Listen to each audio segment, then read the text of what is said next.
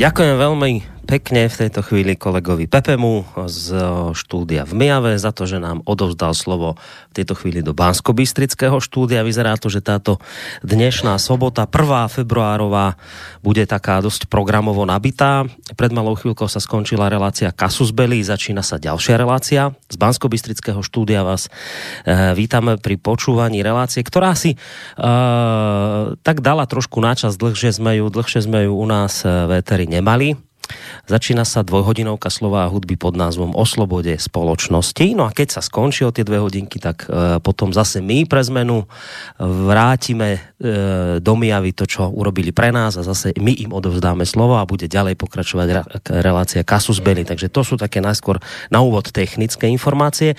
Keď som sa dnes tak pozeral vlastne do archívu, som zistil, že, že tomu budú pomaly presne dva roky od vtedy, čo sme sa vám posledne odtiaľto prihovárali, myslím teda konkrétne z relácie o slobode spoločnosti, čiže naozaj úctyhodný čas e, prebehol od toho minulého dielu po ten dnešný.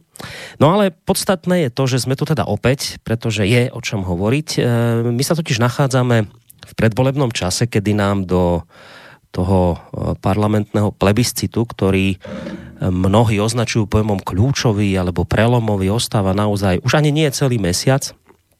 Ale tak sme si povedali, že by bolo fajn podiskutovať, samozrejme aj spolu s vami, poslucháčmi, na túto predvolebnú nôtu, e, pretože naozaj je e, o čom sa zhovárať. E, ten predvolebný boj nám, a to nie je náš názor, zhodujú sa na tom rôzni analytici, pozorovatelia, ktorí ani len náhodou nejak nepatria do toho nášho e, sveta. To je taký skôr názor, ktorý ide tak naprieč celým tým názorovým spektrom a ten názor hovorí o tom, že ten predvolebný boj nám hrúbne. E, mnohí analytici hovoria o bezprecedentných špinavých praktikách e, určených na diskreditáciu politických rivalov v predvolebnom boji. No a čo je horšie, tak ulice sa nám ako si stále častejšie zaplňajú rozvášnenými dávmi, ktoré už voči sebe začínajú používať e, fyzické násilie. A toto všetko sa deje pod rúškom deklarovanej potrebnej zmeny a nástupu slušnej spoločnosti. Tá dnešná relácia ale bude predsa len čím si tak trošku iná ako tie predošlé diely. My sme to už vlastne tak trošku aj naznačili v uputávke na sociálnej sieti a aj na našej internetovej stránke, že tentokrát e, by sme radi vo väčšej miere zapojili do diskusie aj vás, našich poslucháčov. Uh, ono to bežne býva tak, že každá relácia a tieto zvlášť uh, majú takú svoju pevnú obsahovú štruktúru, skrátka nejaký ten scenár, podľa ktorého ideme a v rámci ktorého sa snažíme usporiadať myšlienky tak, aby boli vlastne zrozumiteľné a hlavne teda, aby boli aj v nich nejaké časové obsahové postupnosti. Tentokrát ale urobíme teda tú avizovanú malú zmenu a pokúsime e, sa tak trošku zaimprovizovať, ale hlavne, ako som už spomenul, radi by sme zapojili vo väčšej miere do debaty aj vás, pretože sa často stáva, my sme si toho samozrejme vedomí, že v týchto našich reláciách e, na vaše otázky už častokrát neostáva čas, vždy tak slubujeme, že si ich odložíme, zhromaždíme a potom ich budeme v nejakej relácii riešiť. No tak teraz je ten čas, ak budete mať chuť, tak sa zapojiť a ja slubujem, že telefon dvíhať budem, takisto aj maily čítať, pokiaľ z vašej strany bude záujem. Aj keď samozrejme uvedomujem si, že v tejto chvíli vysielame v takom trošku netradičnom, sobotnejšom čase, krátko po 7 hodine. Uvidíme, do akej miery sa naši poslucháči zapoja. V každom prípade pravidelný host relácie o slobode spoločnosti, pán doktor Peter Barman, je v tejto chvíli už pripravený čeliť iste nie len mojím, ale aj vašim prípadným otázkam, najlepšie ako vie. Mali by sme ho mať už v tejto chvíli na Skyblinke. Ideme zistiť, či je to naozaj tak. Dobrý večer. Dobrý večer vám, Boris z Bratislavy, do Banskej Bystrice. No, máme toto Pozdravujem dnes... vás aj poslucháčov, samozrejme. Ďakujeme veľmi pekne. Tá technika dnes také veci umožňuje, že lietame z Mijavy cez Bystricu do Bratislavy. No úžasné veci tu predvádzame. A ako som naznačil, vrátime sa potom samozrejme po tých dvoch hodinkách, ktoré dnes naozaj dodržíme, keďže ide po nás ďalšia relácia, tak sa potom vrátime do Mijavy. No, ale poďme k tej našej téme, skôr ako sa teda do nej pustíme. Predsa len ešte, aby som teda poslucháčov privítal rád a ja, konkrétne teda z Banskej Bystrice Boris Koroni a pripomenul vám uh, už teda tie avizované prípadné otázky nám môžete uh, písať. A to už vlastne aj píšete niektorí. Všimol som si, že nejaké maily tu už máme. Oni ste mi ich viac menej adresovali na môj súkromný mail.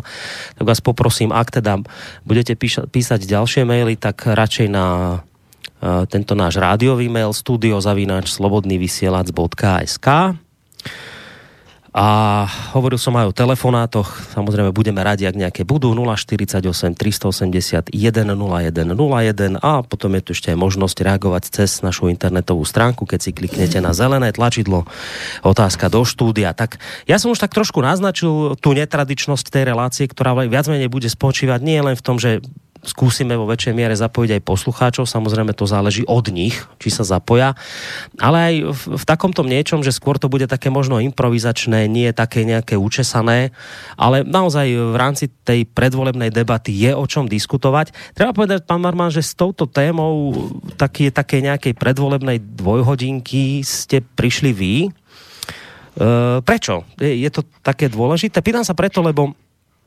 ja som to už aj v tom úvode naznačil, že, e, že tu rôzni analytici hovoria, že teraz tu máme pred sebou kľúčové voľby, tu, to, čo sa tu ide udieť o ten mesiac, tak e, je to niečo tak, tak extrémne dôležité, prelomové, bezprecedentné, mimoriadne dôležité, všelijaké takéto prívlastky to dostáva, tak e, tá vaša potreba takéto relácie alebo taká výzva k tomu, že správame takúto reláciu, vychádza z tohto istého podnetu, že teda aj vy to tak vnímate, že naozaj sa blíži niečo mimoriadne dôležité, extrémne dôležité, prelomové, alebo, alebo ani to tak možno nevnímate a z nejakého iného dôvodu ste si povedali, že by sme sa o tomto mohli porozprávať dnes večer?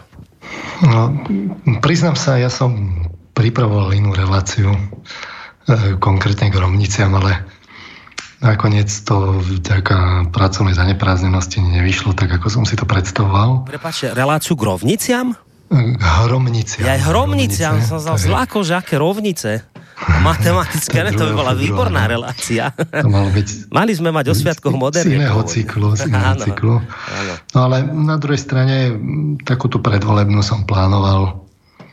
K nejakej zmene tu samozrejme dochádza Ehm, ehm, nemusím byť analytikom, aby som videl, že, že tu dochádza k podobnej zmene, ako keď bolo keď od Mečiara sa prechádzalo k Zurindovi, od Zurindu k Ficovi a teraz od Fica zase k niekomu inému uvidíme, kto to vlastne bude a že či áno alebo nie.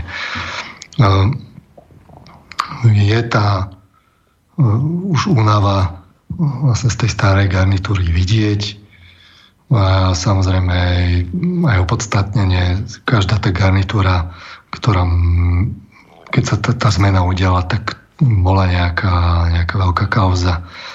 Takže predtým tu bola gorila, ešte predtým tu bol, bola vražda Remiáša a, a únos prezidentovho syna a podobné privatizácie a tak ďalej, 90. roky. Hmm. Teraz tu máme samozrejme Kočnerov mobil, takže e, zase sa dozvedáme niečo z pozadia, ako to beží v pozadí. No a na druhej strane ale treba aj e, odfiltrovať istú takú snahu tých strán vybičovať tú atmosféru, že tu ide o, o, o tú zmenu. Samozrejme tá nastupujúca garnitúra, ona by rada čo najviac mobilizovala svojich voličov, čiže na to je najlepšie naozaj to postaviť tak, že tu ide o niečo dôležité, treba sa postaviť k tej zmene, treba ju urobiť. Bolo to tu zlé, všetko je vlastne zlé, tak to treba zase na druhej strane odfiltrovať, lebo tie politické strany to samozrejme robiť budú a popri tom, čo je špecifikum, je, že tu teda je taká tá jedna zmena, že, že teda od, od Kočnera ďalej sa posunúť. Mm-hmm. Na druhej strane je tu ale aj ďalšia zmena, ktorá nie je len špecifikom Slovenska. je to zmena tak celosvetová, aby som povedal, nástup tých antisystémových hnutí, alebo, alebo takých, ako to nazval, uh, ako to nazvali, uh, že teda uh, Nigel Farage, že, že momentálne prebieha vo svete boj medzi globalizmom a populizmom a že ten populizmus je neobyčajne populárny. A, takže to je vlastne to, že je tu nejaká taká tá oligarchia vyjadrená, vyjadrená v zmysle takých tých globálnych korporácií, ktorá si nejakým spôsobom sa snaží zafixovať tú svoju moc, ale na druhej strane otriasa sa teda v kríze. Na, nastupuje nespokojnosť ľudí a to je taká tá druhá zmena, ktorá je tiež pozadí, takže my to v princípe máme teraz viac tých zmien naraz, máme viacej táborov a toto je také špecifikum, potom je to také naozaj vybičované Mm. Nie je to len jedna strana proti druhej, ale sú to v skutočnosti tri strany a medzi nimi sú ešte samozrejme prechody. Takže situácia je veľmi neprehľadná v tomto smere. No viete, mne je samozrejme jasné to, čo ste povedali, ste to tak vnímajú aj mnohí naši poslucháči, že tie politické vyjadrenia o prelomových, extrémne dôležitých, kľúčových voľbách, to nakoniec človek nemusí mať až takú dlhú pamäť, aby vedel, že sa toto hovorí vždy pravidelne pri každých jedných parlamentných voľbách. Takže toto nie je nič nové, samozrejme, ale na druhej strane my sme svedkami toho, že ten predvolebný boj a nakoniec to priznávajú aj samotní analytici, je dnes akoby neobvykle tvrdý, neobvykle aj špinavý. A ono sa to celé tak javí v tom pozadí, keď to sledujete na základe toho predvolebného boja, že tu teraz máme ľudí v uliciach a začínajú sa nám už byť. Čo hovoria teraz posledné správy, Samozrejme narážam na tie aktivity progresívneho Slovenska, ktoré sa rozhodlo chodiť na mítingy cudzej strany. A, že z tohto hľadiska sa to tak javí, akože dáme teraz dajme bokom tie politické vyjadrenia, to je jedno, ale, ale na základe týchto takýchto konkrétnych faktov hrubnutia tej predvolebnej, toho predvolebného boja sa to tak naozaj javí, ako keby sa teraz išlo udiať niečo veľké a zásadné a že tak veľké, čo nám tu proste zafixuje nejaké nezvratné zmeny na, na najbližšie 4 roky. A to tak zásadné zmeny, že teraz ako keby sme stáli na kryžovatke a že buď sa vyberieme doľava ale dopra, alebo doprava, ale že už to bude akoby nezvratné a, a, a že to teda poznačí túto krajinu na veľa desiatok rokov dopredu. Tak preto sa na to pýtam, že vlastne odhliadnúť od politických fráz, že či sa naozaj teraz hrá o niečo veľké. No, je to také symbolické, že zrovna dnes opustila Veľká Británia Európsku úniu po 50 rokoch Takže to tak s tou Európskou úniou zatriaslo. Skutočne má zmysel si vypočuť ten prejav toho Nigela Faráža, ako e, odchádzal z toho Európarlamentu po takmer troch dekádach rokov boja za to, aby odišiel. On to tam explicitne povedal, že, že e, v podstate Európska únia sa stáva nástrojom globalistov a on, on teda miluje Európu, ale ne, nemá rád Európsku úniu, že, že tá myšlienka sa jednoducho no, sklzla do úplne inej roviny, než to chceli občania. To je jedna vec. Druhá vec je, že čiže no, v podstate akékoľvek oslabovanie proeurópskych um, um, smerovaní v jednotlivých voľbách, v jednotlivých krajinách členských je vnímané mimoriadne uh, kriticky teraz. Čiže ak sa dostanú, uh, ak posilnia strany, ktoré sú euroskeptické, tak um, samozrejme to nie je otázka len naša vnútorná, ale je to veľmi pozorne sledované aj v Európskej únii. Čiže toto je jeden aspekt. Druhý aspekt je, že Spojené štáty americké ako teda svetová superveľmoc, oni postupne strácajú tú svoju sílu. Tento, táto stráta podľa tých parametrov rôznych, napríklad ekonomických a politických, ona prebieha už vlastne od druhej svetovej vojny. Pekne to hovorí, alebo sumarizuje Noam Chomsky, ktorý hovorí, že ako klesa teda ten podiel Spojených štátov na svetovom bohatstve a, a podobne. Takže to klesa už N 10 ročí, ale teraz nastúpili, nastúpila nová veľmoc, ktorá Spojené štáty v podstate už ekonomicky predbehla, aj keď sa to tak nejaví. No a Skrátka tandem Čína-Rusko výrazne mení tie geopolitické siločiary. Spojené štáty americké sa tomu snažia zabrániť. No a my, keďže sme v Európe my na, napríklad Slováci by sme sa radi videli ako most medzi východom a západom. My sme na tej deliacej čiare. Susedíme napríklad s Ukrajinou, ktorá už nie je členom Európskej únie a bola pod veľmi silným vplyvom práve Ruska, tam sa nejakým zmenám došlo. Takže pochopiteľne aj Spojené štáty americké sa snažia veľmi kriticky pozerať, aby nestracali tú svoju sílu.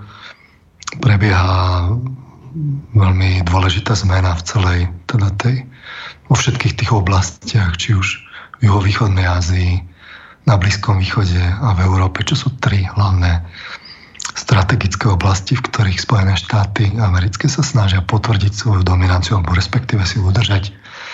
Takže toto je ďalší taký aspekt. Uh, okrem toho tu máme teda tú, to, tú strednú Európu. My sme v, v sfére plivu nemeckej.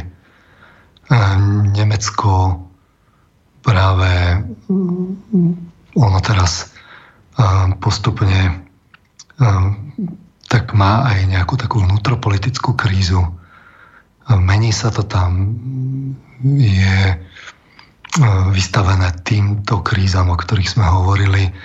Nemci v tej Európskej únii hrali prvé husle a chceli by hrať samozrejme naďalej ale teraz po odchode Británie v skutočnosti ich, ich vplyv ešte stúpne. Ale na druhej strane, ak neudrží sa tá rovnováha v Európskej únii, tak to zatrase samozrejme aj, aj tými okolitými štátmi, ktoré sú v sfére ich vplyvu. Takže aj Nemecko sa snaží si strážiť vlastne to, čo sa v tom okolí jeho deje, v tých, v tých jeho krajinách, ktoré sú na ňo napojené. No a to keď si zrátame všetky tieto, že akým spôsobom je tu teda ten záujem, aby, aby sme správne volili, tak to odrkadľujú samozrejme financie, ktoré sem tečú, tečú sem samozrejme z Európskej únie, tečú sem zo Spojených štátov a, a, a to prostredníctvom rôznych teda kanálov. My sme to analyzovali s kolegom Dalimorom Juráškom analizujeme v politických mimovládkach v relácii, takže nemením sa tomu nejako venovať bližšie. A tieto voľby sú špecifické aj, aj tým, že, že doteraz boli tí, tí členovia tých politických mimovládok, ktorí reprezentujú ten neoliberálny pohľad na svet. Oni boli tak poroztrusovaní po rôznych stranách.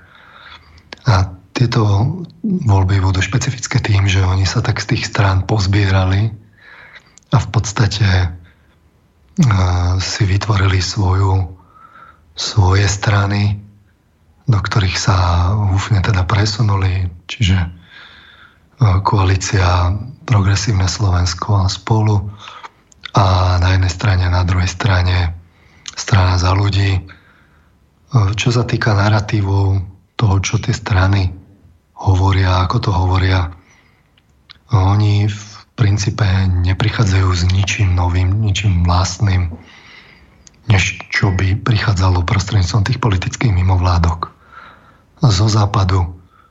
A aj rozdiel medzi týmito dvoma stranami je v podstate minimálny. Je, je len vlastne marketingový. A e, takže na týchto stranách enormne vidno práve tie tlaky, ktoré prichádzajú zo zahraničia. Aby Slovensko bolo v tom geopolitickom priestore alebo vplyve Spojených štátov amerických, čiže extrémne proamerická zahrani- zahraničná orientácia, aby Slovensko bolo súčasťou Európskej únie takým spôsobom, že je v, úplne v tom najjadrovatejšom jadre a v podstate nejako sa neodkláňa od politik Bruselu, nič vlastné. E, sa snaží nešpekulovať, no, naopak príjmať. Oni samozrejme majú tie slogány za hrdé Slovensko, ale keď si pozriete, že kde sa teda postavili voči Bruselu alebo Washingtonu, tak ja som si za, tie, za ten čas nevšimol ani jednu teda agendu, v ktorej by vôbec išli proti Bruselu, tak zrejme za hrdé Slovensko znamená hrdo sa hlásiť teda k tomu, čo povie Brusel a Washington. No a no, keďže ten tlak je veľký, vyjadrený aj, aj finančne, aj podporou politickou, tak um, je tu tlak na, na tú volickú základňu enormne ju uh, aktivovať. Tie politické mimovládky to už nejaký čas hovoria, treba byť angažovaný, treba byť aktívny, aktivista najlepšie. No a tie udalosti ohľadom teda Kočnerových aktivít a vraždy novinára Kuciaka toto enormne akoby umožnili to akcentovať. Takže vidíme naozaj enormnú aktiváciu práve týchto, týchto skupín, ale to samozrejme vytvára protitlak. Silia to takým spôsobom, že enormne teda vnúcujú v rôznych agendách tomu národu niečo, čo on v skutočnosti nechce, čo je menšinové. A to teda tvrdím na základe štatistik, či už teda v oblasti rodovej ideológie, geopolitickej orientácie, zbrojenia, z toho vyplývajúceho napríklad samozrejme tej eurointegrácie enormne enormne probruselskej mhm. a s odovzdávaním moci štátu preč. Takže to sú veci, s ktorými ten národ jednoducho nesúhlasí. A takže vytvárajú nejakú odozvu, ktorá nejakú protiváhu, ktorá je na, na druhej strane toho politického spektra práve v tej um, antisystémovej oblasti, v tej akože populistickej alebo alternatívnej. Tam sa to rôzne miesi, ktorá, opakujem, teda prebieha celosvetovo. A tak ako oni tlačia na jednej strane, tak um, tým aktivujú aj tú protistranu Takže keďže už aj tie metódy sú také v skutočnosti už dosť latentne agresívne, tak e, my tu už nejaký čas konštatujeme, už roky to konštatujeme, že tá spoločnosť sa polarizuje. Už je to slovami Eduarda Dachmelára v fáze studenej vojny, ktorá prechádza do horúcej. Čiže tam je vidieť nejakú takú postupnosť, že v istom momente sa uh, jednoducho prestali počúvať. Mm-hmm. Oni nepočúvajú ani tú, tú stranu, ktorá je tá prokoaličná v tej koalícii, ktorá je dnes, to už, to už vlastne opovrhujú. A ani tú antisystémovú, lebo oni sa snažia ten systém hájiť. Takže v istom momente prestali počúvať, prestala diskusia. Potom začali také nátlakové akcie, kde sa začalo tlačiť hm, na to, aby sa vytlačali hm, a povedzme si to otvorenie aj, aj občianské aktivity hm, inej, teda tej orientácie, či už z ekonomického zázemia, z informačného priestoru, Skrátka, dobre, z tej verejnej diskusie tam nastúpila vlastne ignorácia až také relatívne násilné metódy. Potom to teraz smeruje k tomu, že už keď sa tie tábory nepočúvajú, tak už si začínajú nadávať. Najskôr to boli ešte také tie abstraktné nadávky, že konšpirátor, fašista, potom to začne hutnieť, už to je v fáze vulgarizmu. A, a No odtiaľ je už len krok k tomu, že keď už tie verbálne argumenty dojdú, je tam tá verbálna agresia, tak e, v istom momente už tí ľudia pristúpia aj, aj k fyzickým, takí tí, čo sú tí otrlelejší, tí už nevydržia a pristúpia teda k agresivite takej tej no, už sa to fyzickej. Deje. Už sa to začína diať. A to už sa začína diať, takže uh, tá, tá diskusia už, už, už pár rokov neprebieha v skutočnosti. My sme si to mohli zažiť, to bolo 2015, tuším, ak sa dobre pamätám. Začalo to teda panelovou diskusiou nadácie otvorenej spoločnosti americkej ambasády v spolupráci s denníkom s aktérmi denníka SME, ako bojovať proti konšpiračným médiám, kde sa tá, to bol aktívny pokus o tú izoláciu. Tedy to začalo. Samozrejme, tým sa neodstráni tá pravda, alebo časť pravdy, lebo nemôžno povedať, že ani oni by nemali časť pravdy. Pekne to vidno na tých kočnerových eh, kočnerových teda aktivitách. Roky o tom ten, to, tie médiá hlavného prúdu písali. Konec koncov aj práve novinár Kuciak. A nebolo možné nebolo možné sa k ničomu dostať, lebo skutok sa vždy nakoniec nestal.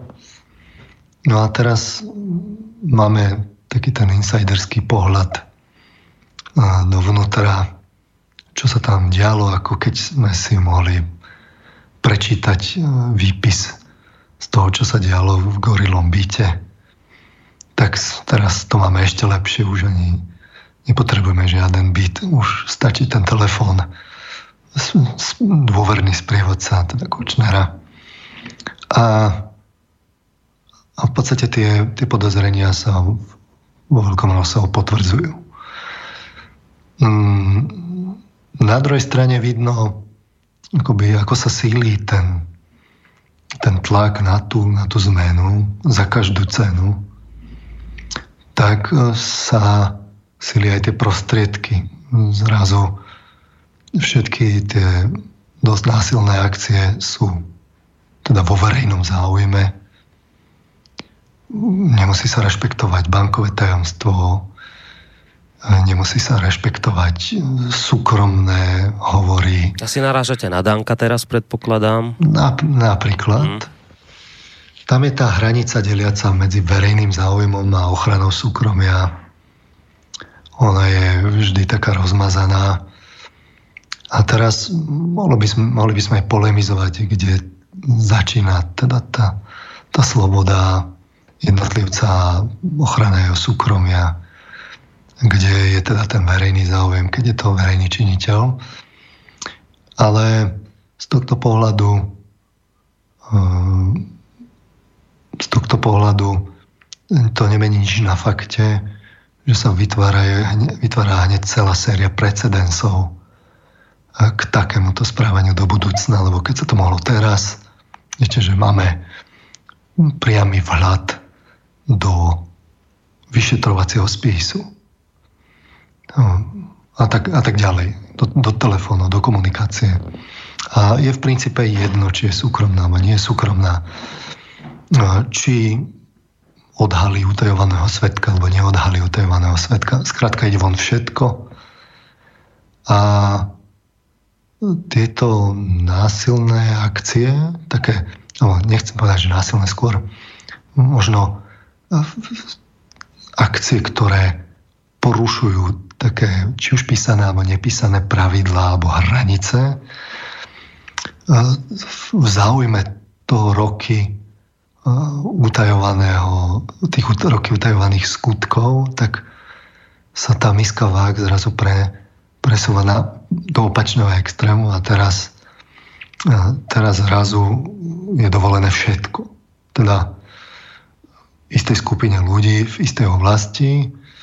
Na druhej strane mm, tá seba toho tábora tej garnitúry, ktorá by rada nástupila a prevzala moc, tam by bolo tiež čo popisovať. Tam je tá seba reflexia zase znížená, tie pravidlá neplatia pre všetkých rovnako. No, viete čo? A takže toto, toto celé no. v skutočnosti, aby som to zosumarizoval, toto všetko vo všetkých tých úrovniach spolarizuje tú spoločnosť a nám sa vulgarizuje tá kampaň, lebo ľudia sa nepočúvajú z, z tej studenej vojny občianskej sa prechádza postupne k horúcejšej. A porušujú sa pravidlá násilím, tak, alebo násilím, jednoducho tak, tak, takým tým nevyberaným politickým tlakom sa dosadzujú ľudia, kde treba, aký treba. Verejne sa pranieruje, tak ako kedysi boli uh, klietky hamby ešte v 50. rokoch. Boli, ste mohli nejakého toho kapitalistického imperialistu vidieť v klietkach na námestí a ísť ho opluť to ešte za komunizmu bolo v 50. rokoch, potom sa to zrušilo, tak v podstate také verejné praniere vznikli aj teraz nástenky, kde sú menné zoznamy a, a, a tieto, tieto klietky hamby v skutočnosti vznikajú práve v tom virtuálnom priestore. Zasahuje sa do komunikácie ľudí, odkrýva sa, čo treba alebo filtruje sa, akým spôsobom komunikujú v tých sociálnych sieťach. Čiže alebo, alebo využívajú sa nové metódy manipulácie s prieskumami, so všelijakými tými sociálnymi sieťami, že to, ako doručiť to posolstvo na základe nejakej umelej inteligencie, vedeckého poznania tak, aby, aby tá manipulácia politická bola čo najúčinnejšia. A výsledkom je naozaj to, že, že taká tá diskusia politická, kde si ceníte názor oponenta, aj keď s ním nesúhlasíte, lebo viete, že v tej diskusii sa posúvate dopredu, to už tu dávno, dávno nie je. A čo ma desí je, že ako náhle niekto má patent na pravdu a v podstate keď sa ľudia nepočúvajú, tak už majú patent na pravdu, viac menej všetci, ale tak potom vzniká elitárstvo a tam nie je elitárstvo, tak tam je s nevyberanými metodami, tak tam je nakoniec vzniká totalita. Takže toto je cesta, ktorú máme nastúpenú a ja sa teda ani tým netajím, že tá totalita do polovice teda 21. storočia vznikne už regulárna. Takže zatiaľ to teda tak vyzerá, že, že to, tá situácia smeruje k tej totalite mílovými krokmi. Aj keď má teraz na jednej strane pozlatko teda tej, toto dodržiavania ľudských práv a tak ďalej, ale keď sledujete, že či sa tie ľudské práva priznajú všetkým, tak sa nakoniec priznajú iba tým, ktorým to vyhovuje. Hm? Aby teda tí elitári nakoniec, elitári rozhodnú, komu sa prizná, komu sa nie. To by na takých elementárnych prí, príkladoch, že keď máme napríklad potraty, tak matka má právo povedať, že teda ona chce potrat, ale to dieťa nemá právo povedať, sa ignoruje, sa, sa mu neprizná to právo. Na život. Rodičia majú právo sa rozviesť alebo jednoducho mať zväzky, aké si len zamanú, ale tie deti nemajú právo si povedať, že aké potrebujú, aké sú pre ich vývin e, v detstve optimálne. Čo máme N štúdií, ktoré hovoria, že, že, že čo je pre to dieťa optimálne, že aké, aké potrebuje mať vzťahy.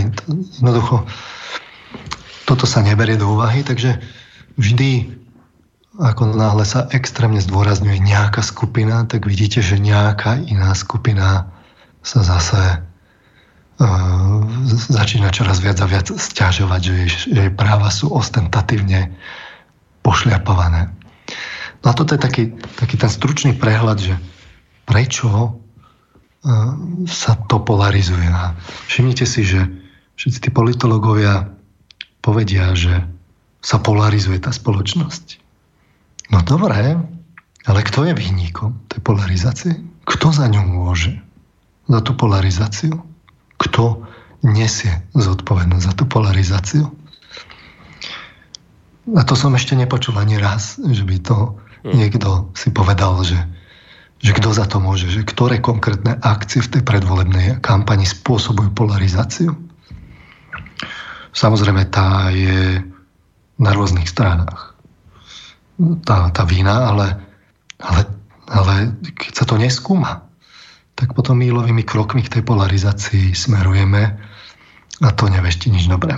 No, e, ja som už v podstate frustrovaný teraz už u 8 rok, lebo v podstate ako sme toto rádio spustili, tak tá frustrácia začala, ona sa len prehlbuje tým, ona je spôsobená tým, že uh, nakoniec uh, tak zistujem, že to, čo sme hovorili v minulosti, sa potom v budúcnosti krátkej udeje. A my sme pred všetkými týmito vecami, o ktorých ste hovorili, varovali. Ak by niekto neveril, tak ja mu odporúčam archív nášho rádia, nech si prepočuje relácie, čo zneli pred rokmi, čo hovoril Emil Páleš, čo ste hovorili vy, čo hovorili iní, iní hostia v tomto rádiu, že kam to smeruje a kde to skončí. A nemá z toho človek dobrý pocit, lebo čo z toho, že to hovoríte dopredu, keď tomu scenáru neviete zabrániť. Ale Eh, ja napriek tomu, že sa to tu hovorilo, nechcel by som, aby to vyzeralo tak, že my sme tu nejakí extrémne šikovní jasnovidci, ktorí majú patent na predvídanie udalostí. Ja túto schopnosť priznávam aj tej druhej strane, aj tým, ktorí tu teraz chcú zaviesť tú slušnú spoločnosť. Ja verím, že sú medzi nimi aj naozaj rozumní ľudia, ktorí si vedia dať dokopy tie veci, ktoré sme si tu dali dokopy my, už v minulosti. A ak si ich dajú dokopy správne a oni to dokážu, tak im proste tá rovnica musí vysť presne taká istá ako nám. A preto mne nejde len jedna vec do hlavy, že mm, keď, e, veď to je známa vec, že vy keď tlačíte jedno, jed, nejakú jednostrannosť, tak vám proste na nejakej inej časti vyskočí iná forma jednostrannosti. A my sme predtým varovali, že no však dobre tlačte, len potom sa nečudujte, že vám tu bude ráz nacionalizmus. Dnes sa hovorí o tom, že Kotlebová LSNS je teda nie že druhá, ale že dokonca má šancu vyhrať voľby. No, tak pre nás to prekvapujúce nie je.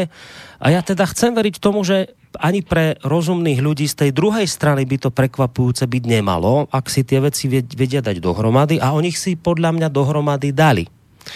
Preto tá moja otázka je toho znenia, že ak ten slušný tábor, ktorý chce zachraňovať demokraciu a zachráňovať slušnosť a to všetko ostatné, čo sme z ich strany počuli, si tieto veci vedel dať dohromady, e, prečo v tomto smere pokračuje tak, ako pokračuje. E, veď to pre nich nemôže byť prekvapujúce, že sa už začínajú ľudia byť na uliciach. Veď to museli, veď to museli vedieť, veď to museli predpokladať a ak to predpokladali a napriek tomu tlačia ďalej na pílu, tak potom sa neviem ubrániť akoby takému konšpiračnému v úvodzovkách zmýšľaniu, že potom je to cieľ. Niečo takéto vyvolať. Potom bolo cieľom dostať spoločnosť do bodu, že sa takéto niečo bude diať. Lebo sa mýlim? Uh, no, niektoré veci si jednoducho treba povedať otvorene. A ja si to môžem dovoliť už teraz. Konec koncov vyskúšal som si tú demokraciu na svojej vlastnej koži. Čo sa hovorí a čo sa koná. Že to je častokrát v príkrom rozpore. Čiže ja beriem tie reči o demokratizácii teda s veľkou rezervou. Ale to je veľmi jednoduchá úvaha, triviálna. Ehm, začnem od, od pana Sulíka. Ehm, Richard Sulík je taká pekná ukážka. Ehm, ja to opäť tvrdím už nejaký teda čas a je to pekne vidno. Totižto Richard Sulík je liberál.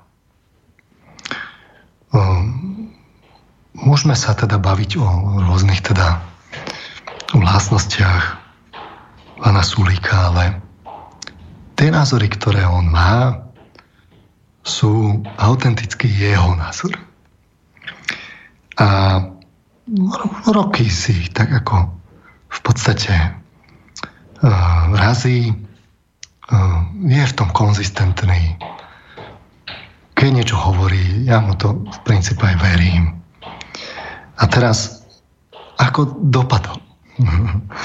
Totižto Richard Sulík je liberál, ktorý ale nemá totožnú názorovú základňu s tým, čo prichádza zo zahraničia.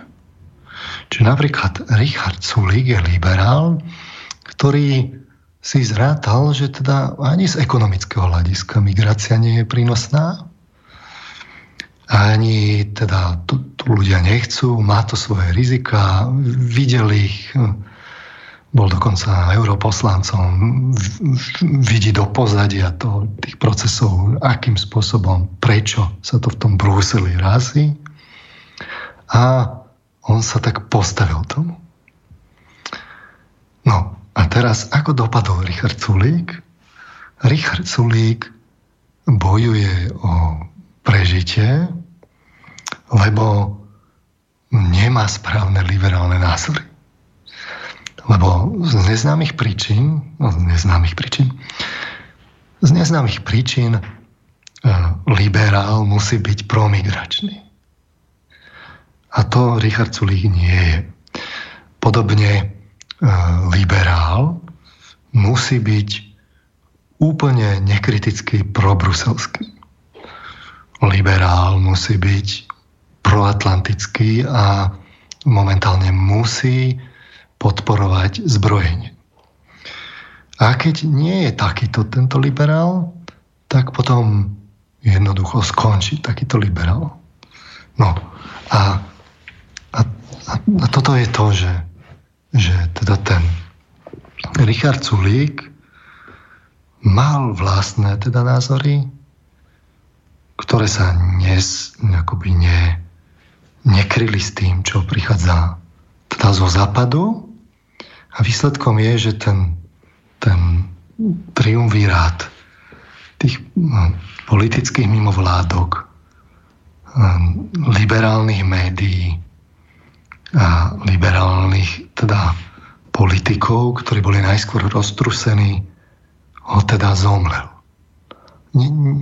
Jednoducho vždy, keď bolo treba, po nástupe, do, dokým nemal, nemala Saska konkurenciu v tom liberálnom priestore, a teda tí politickí mimovládkari boli roztrusení po rôznych stranách, tak samozrejme Richard Sulík uh, bol, do, bol uh, dobrý a dokonca istý čas sa o ňom predpokladalo, že by mohol byť premiér. V okamihu, keď sa založilo progresívne Slovensko, postupne tam začali odchádzať práve tí ľudia z tých politických mimovládok. Potom sa založil vlast strana za ľudí,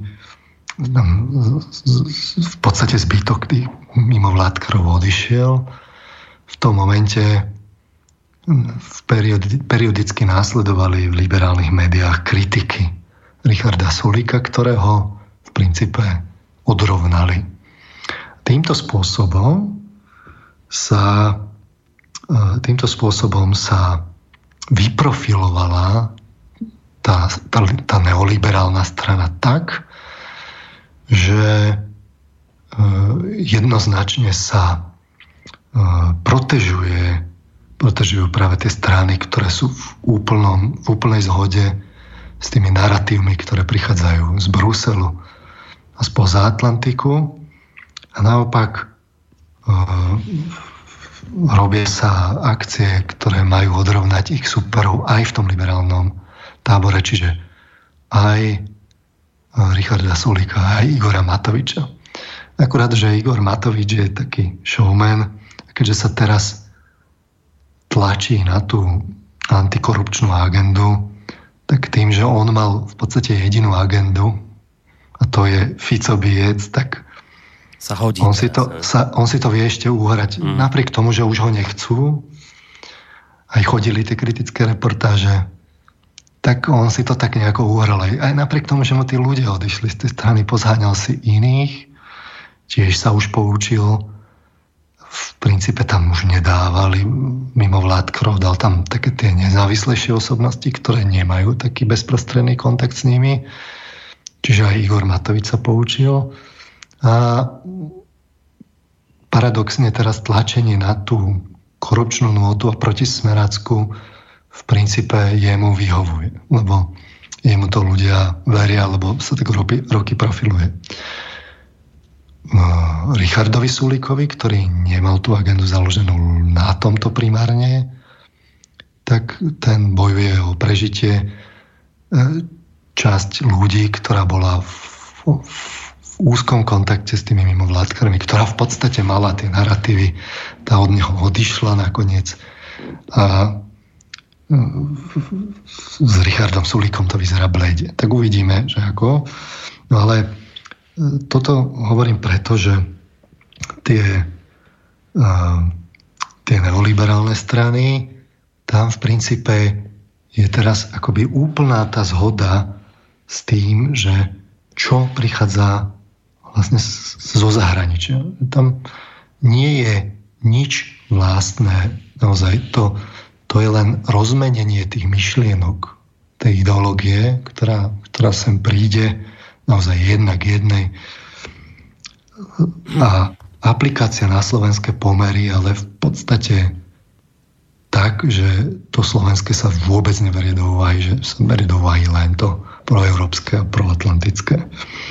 A my sme to napríklad analyzovali v tej relácii o politických mimovládkaroch, mimovládkach, kde sme analyzovali prejavy Zuzany Čaputovej, ktoré sú v 100% zhode s tým, čo tie politické mimovládky sem prinášajú, samozrejme bez toho, aby k tomu pridali niečo špecificky náše, čo by, čo by len trochu mohlo vstúpiť vlastne do toho konfliktu s tým západom.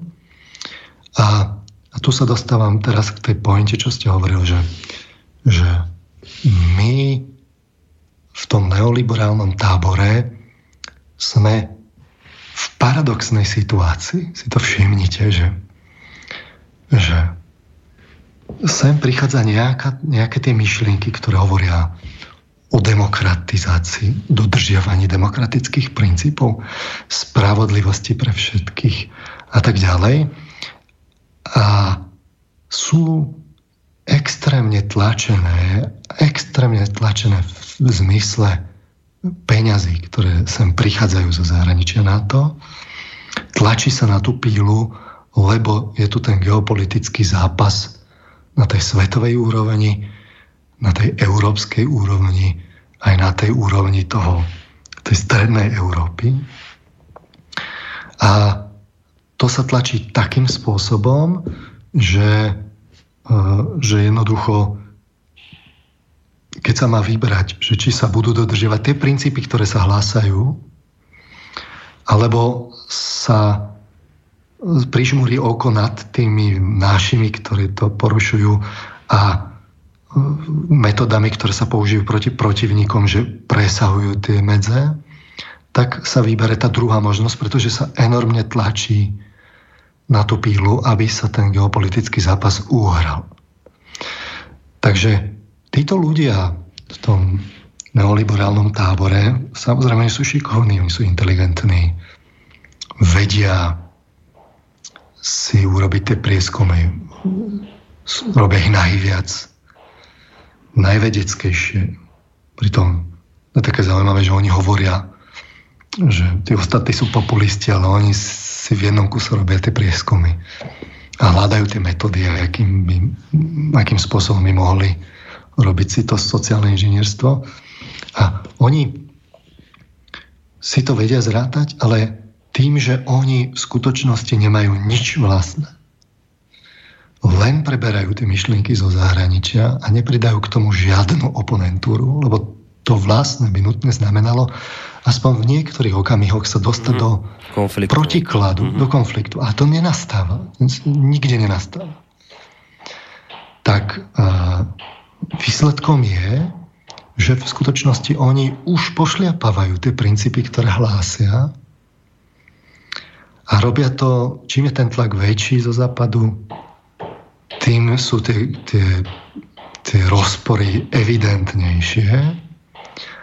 Ale ako náhle by niekto sa dostal čo je len do najmenšieho rozporu, že nejaká jedna myšlienka, viete, že je možnosť si vybrať, že v otázke migrácie, v otázke uh, rodovej ideológie, v ekonomických otázkach, a tak ďalej, je možné, to nejako nesúvisí s liberalizmom.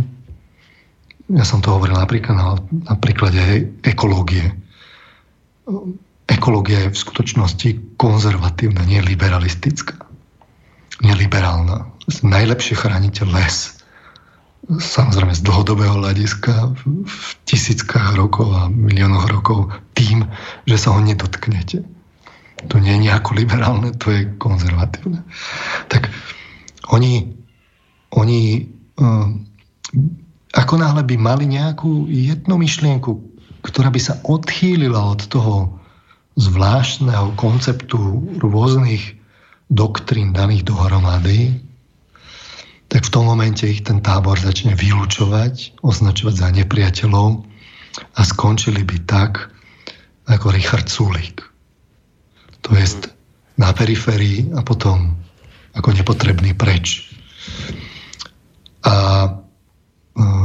a toto je to, že, že keďže je ten tlak zo zahraničia na to, tí naši k tomu nič nepridajú, oni to len vykonávajú, tak vo výsledku, vo výsledku pošliapávajú tie princípy, to spôsobuje jeden z kľúčových faktorov, že nastávajú, nastáva tá polarizácia spoločnosti.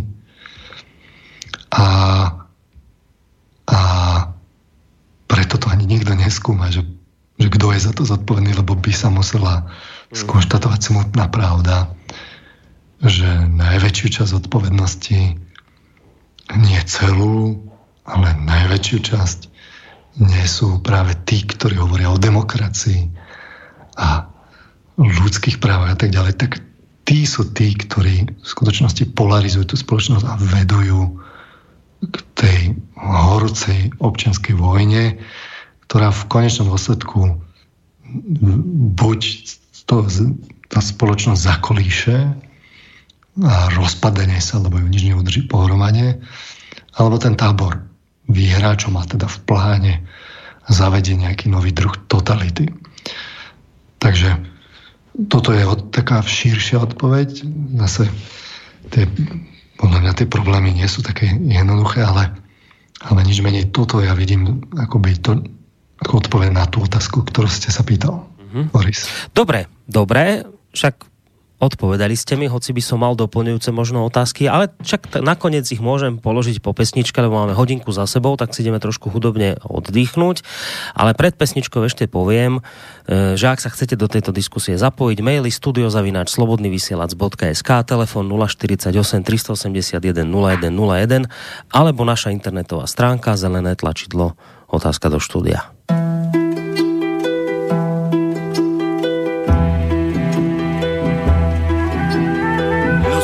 Módy kopretiny, čímž okrádáme stáda. A půl, kdy jsme obětiny, je titul kamaráda. Na obou nohách Větnamku a jako komfort hlavu. Na klupy placku, jak příznámku, znak příslušnosti k davu. I naše generace má svoje rezignace a facky argumenty, potlesky k umlčení a pískot na pochvalu a místo přesvědčení jen pití z žalu.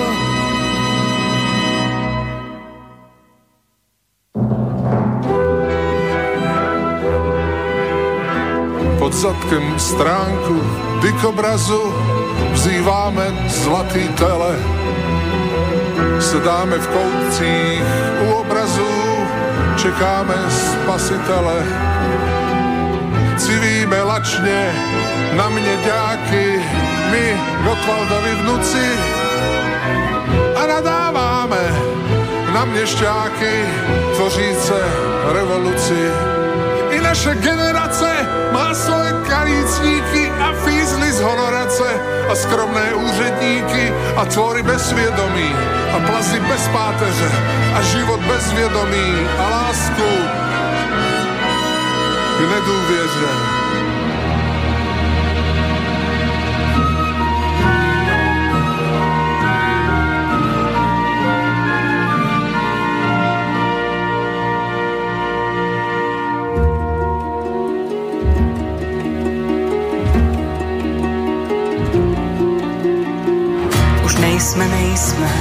To, co kdysi už známe ohnout záda.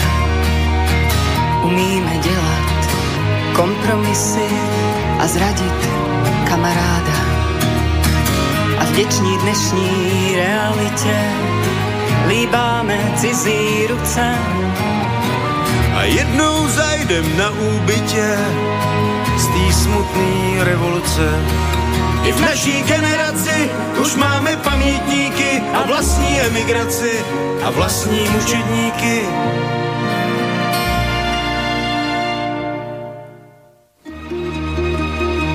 A s hubou rozmlácenou dnes zůstali jsme němí.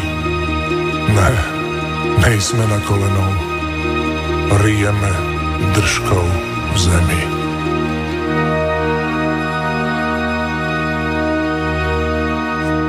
Počúvate reláciu o slobode spoločnosti s Petrom Marmanom, ktorý je v Bratislave a my tu v Banskej Bystrici. Spomínal som, že dnes by sme teda do väčšej miery radi dali, alebo teda vo väčšej miere dali priestor aj vám, poslucháčom, keďže nejaké tie maily tu mám, tak aby som tomuto sľubu neostal nič dlžný, tak e, začal by som túto druhú časť relácie práve mailami. E, začnem hneď mailom, ktorý mi tu priletel od Mareka. Dobrý večer, pozdravujem hostia, rád znovu počujem počujem pána Marmana na Slobodnom vysielači, podľa mňa strašenie Kotlebom v skutočnosti len odpútava pozornosť od inej hrozby, ktorou sú liberáli Pripo, pripomína mi to situáciu z medzivojnovej Nemeckej republiky, kedy sa zavádzali tvrdé protikomunistické zákony, aby sa žiadni ľavičiari nemohli dostať k moci, no reálne sa tým vydláždila cesta k moci nacistom. A ja sa pýtam, či aj dnes nedláždi boj proti Kotlebovi cestu k moci liberálom a ich teroru. Otázku ste počuli a ešte jednu hneď aj pridáme, lebo máme poslucháča na telefónnej linke. Dobrý večer. Dobrý večer, máte by telefóne.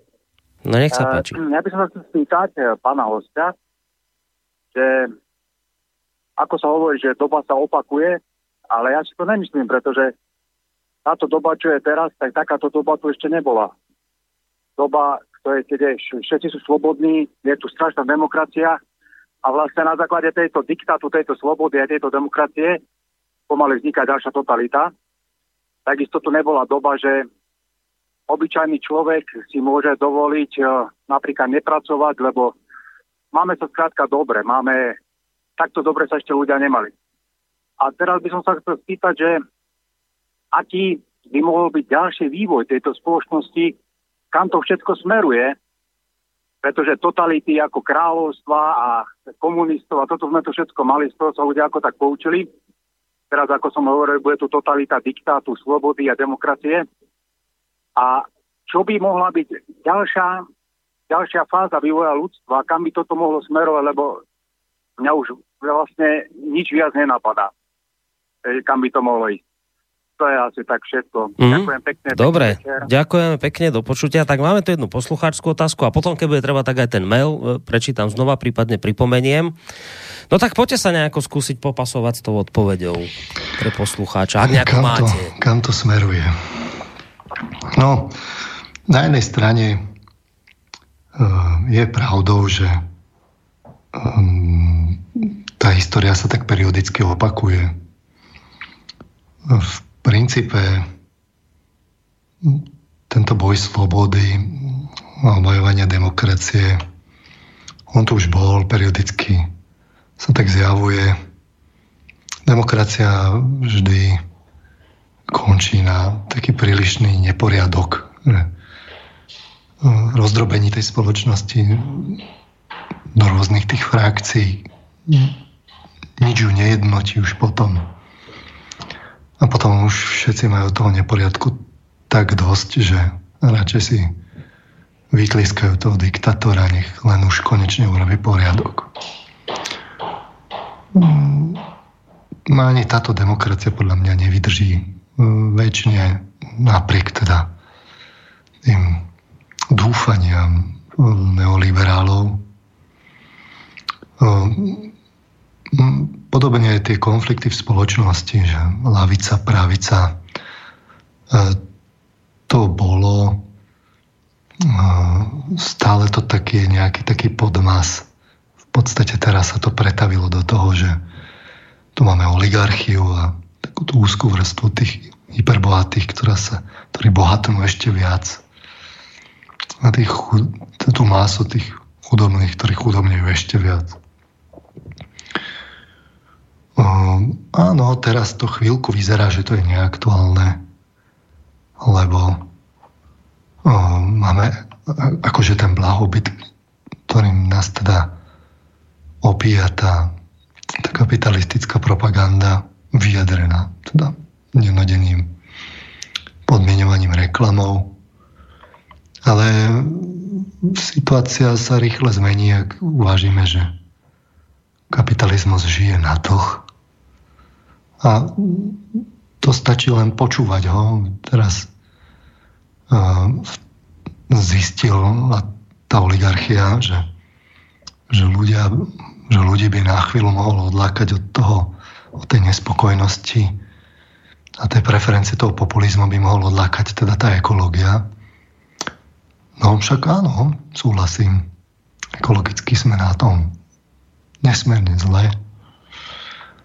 Ale o čom to hovorí, že sme na tom nesmierne zle? No to hovorí, že kapitalizmus ako systém je neudržateľný tak, ako doteraz fungoval.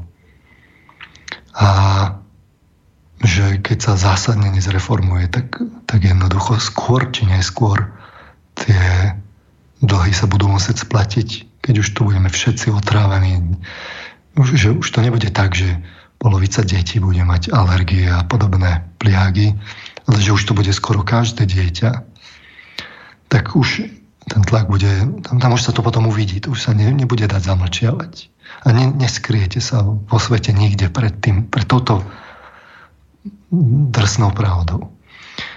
Tak, tak potom už sa zistí, že opäť ten, ten problém, čo je ten problém toho kapitalizmu? No tá koncentrácia toho kapitálu, ktorý potom ide proti ľuďom a proti celej planete, proti všetkému, že je to samoučelná hra koncentrácie tej kapitál, toho kapitálu a održiavania moci.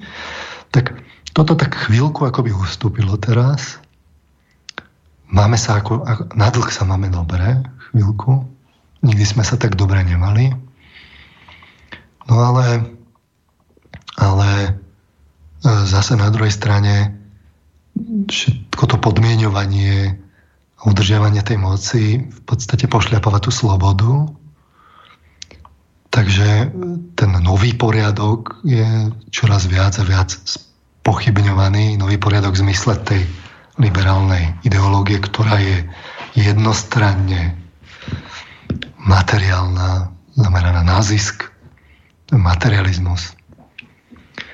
Tak e, v podstate sa ozýva ten konzervativizmus. Vráťme sa k starým poriadkom. Práve naopak, že to je to riešenie. Takže si teraz zase opakujeme ten, ten boj konzervativizmu versus liberalizmu, ktorý je teraz ten dominantný. A bude čoraz dominantnejší až do polovice toho 21. storočia. A to je na jednej strane pravda, že toto tak my akoby opakujeme. Na druhej strane nikdy to opakovanie nie je to isté. Keby to bolo úplne to isté, tak by sme to vedeli na to reagovať, ale práve, že to nie je to isté. Takže niečo sa aj tak kontinuálne mení a to je to ľudské vedomie. A to je to, že aký máme prístup k informáciám, ako spolu komunikujeme, my spolu už komunikujeme inak, ako sme komunikovali. Žijeme v dramaticky inom prostredí, ako sme žili. Zásadným spôsobom postupuje urbanizácia. To má zásadné dopady na, na, vzťahy v spoločnosti. Máme internet, eh, elektronické médiá, elektronickú komunikáciu. Komunikujeme inak, vieme komunikovať v sociálnych sieťach, Máme virtuálne identity. Komunikujeme offline. Do tej našej komunikácie sa niekto neustále vmiešava prostredníctvom reklamy. Máte Facebook, tam máte tých priateľov. Facebook rozhoduje o tom, čo sa vám tam zobrazí, čo sa vám tam nezobrazí, ale vždy sa vám tam zobrazí tá reklama. Tak, ktorá tam celý čas je, že vy sa rozprávate s niekým a popri tom tá reklama vyvíja sofistikované metódy, ako vás zaujať a odtrhnúť od tej komunikácie a tak ďalej. Skrátka a dobré, sme v inom tom, a, v inom tom prostredí. Inak sme, a, inak žijeme. Aj to ľudské vedomie sa mení. Napríklad deti sa významne zmenili to, čo boli ochotné akceptovať ešte v 20. storočí alebo v 19. dnes už nie sú. Mení sa vzťah detí k učiteľom a podobne. Individuujeme sa. Sme čoraz väčšie a väčšie individuality. A to až také, že hrozí, že sa potrajú tie naše vzťahy všetky. Už oni povrchnejú a slabnú.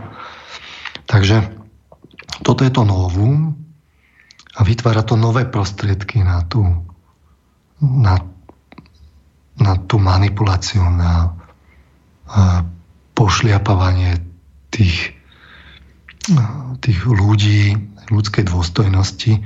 Dnes je možné pošliapovať ľudskú dôstojnosť v mene ľudskej dôstojnosti tak, aby si to ten človek myslel, že on si ju buduje, tú ľudskú dôstojnosť. To je možné kvôli tomu všetkému, čo som povedal. Človek je vytrhnutý z prostredia, na ktorého pripravovala evolúcia,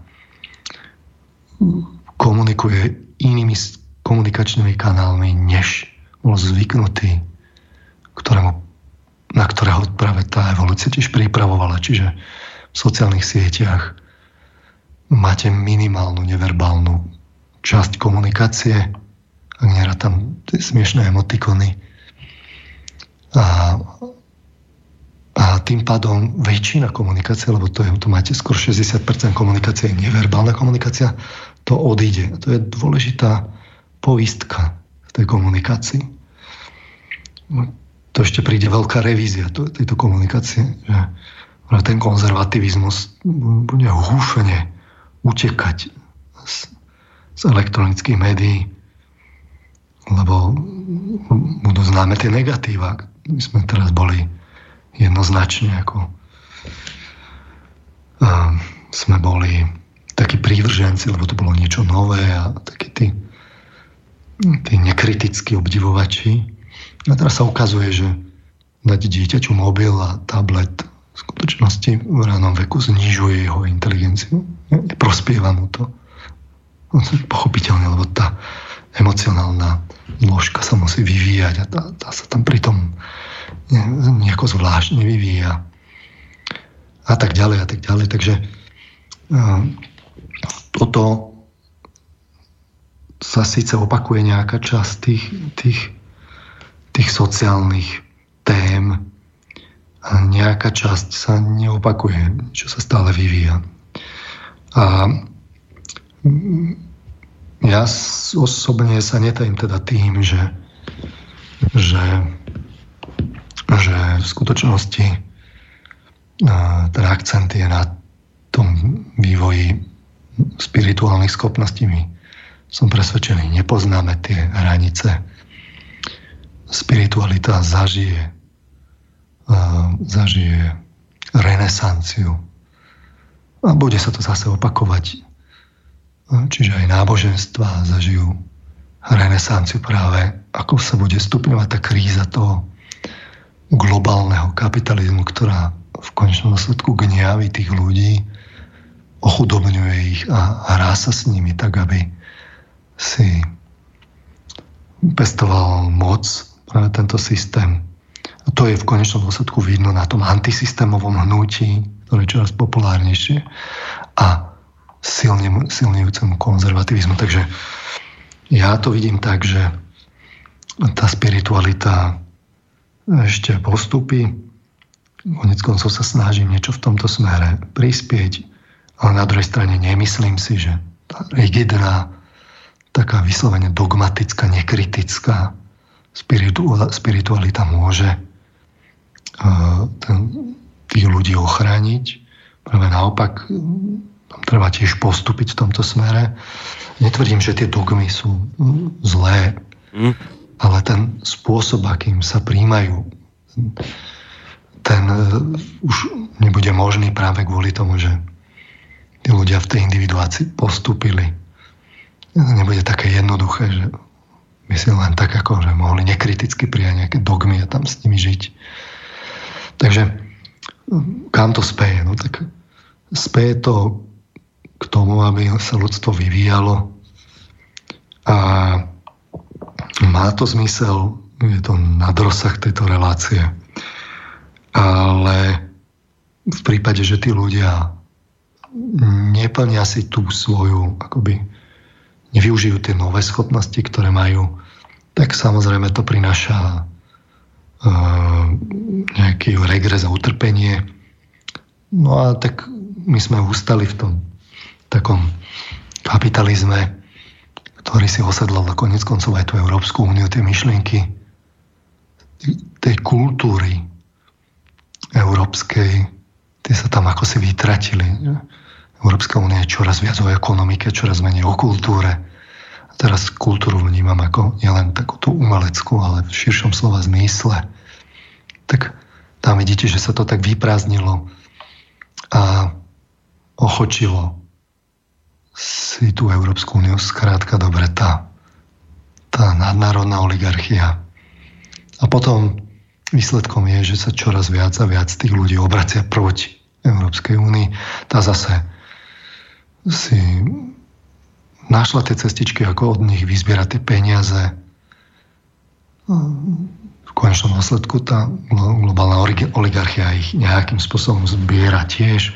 V tomto smere sa, ich, sa spoja tie, tie síly týchto dvoch akoby prúdov. To vidno na tom, ako korporácie obhajujú tú neoliberálnu agendu. Európska únia obhajuje tú neoliberálnu agendu zase tak nekriticky. A výsledkom je potom, že, že, že silne ten, ten populizmus v zmysle toho Nigela Faráža, ale v skutočnosti populizmus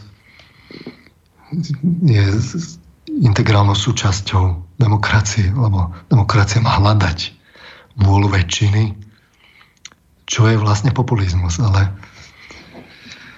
to neoliberalizmus, keď sa mu to hodí, tak keď je to v súlade s väčšinou, tak je to ohromná demokracia. Keď je to jeho záujmy nie sú v súlade s väčšinou, tak potom ako treba sa oddávať populizmu a treba robiť aj nepopulárne opatrenia, ale to sú tie, ktoré sa mu hodia. Teraz by sme mohli prejsť tej otázke. No, k tej uh, mailovej? Mailovej, no. No, dobre, Ešte tak tam, tam vlastne len dám ten, ten koniec, uh, kedy posluchač píše, že všetko toto, čo sa deje, mu pripomína situáciu z medzivojnovej Nemeckej republiky, kedy sa zavádzali tvrdé protikomunistické zákony, aby sa žiadni levičiari nemohli dostať k moci, ale že reálne sa tým vlastne nakoniec vydlážila cesta len k moci nacistom a on sa teda pýta, či dnes nedláždi boj proti Kotlebovi cestu k moci liberálom a ich teroru. No takto, že a, na teror je ešte skôr. nazvime to, že sú to také neoliberálne manipulácie a v podstate demokratické deficity v mene demokracie. Máme tu akoby ten aspekt, taký ten, ten vyšší neoliberalizmus eh, je eh, v skutočnosti ideológia, ktorú, ktorá prichádza z tej, z tej nadnárodnej oligarchie. Preto sa preto ju tie korporácie, korporátny sektor e, tak v podstate takmer jednohlasne preberajú a a podporujú to všemožne. Zoberte, že aké sú tie korporácie zrazu uvedomelé, oni nám chcú dobre. Pri tom, aké svinstva sa dejú vďaka ním aj vo svete, ale, ale v končnom dôsledku aj u nás. Viď klíma, konec koncov. Nie? Tak to je také, no. A teraz a, tá, z tej vyššej úrovne je to boj o moc.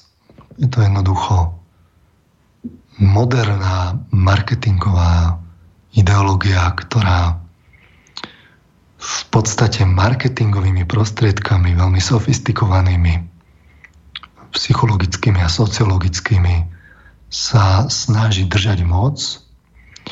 Nie je to tá ideológia, tá geringovská, nacistická, ktorá to robila tak natvrdo, z tej sme sa už poučili toto je ideológia, ktorá si dáva záležať na tom, aby sa človek pri nej cítil slobodne. Čiže mm-hmm. mu to tak zdôrazňuje.